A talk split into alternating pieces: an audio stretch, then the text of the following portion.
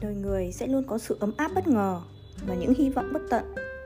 Bất kể con đường phía trước có bao nhiêu khổ ải, chỉ cần phương hướng chính xác thì dù gập ghềnh khúc khuỷu đến mấy, cũng sẽ gần với hạnh phúc hơn là đứng ở vạch xuất phát.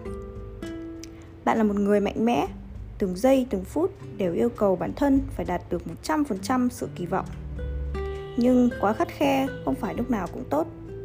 Bạn vốn không phải thiên tài, xin hãy cho phép bản thân được phạm lỗi đừng quá vội vàng. Sự cố gắng của bạn, thời gian sẽ giúp bạn thực hiện.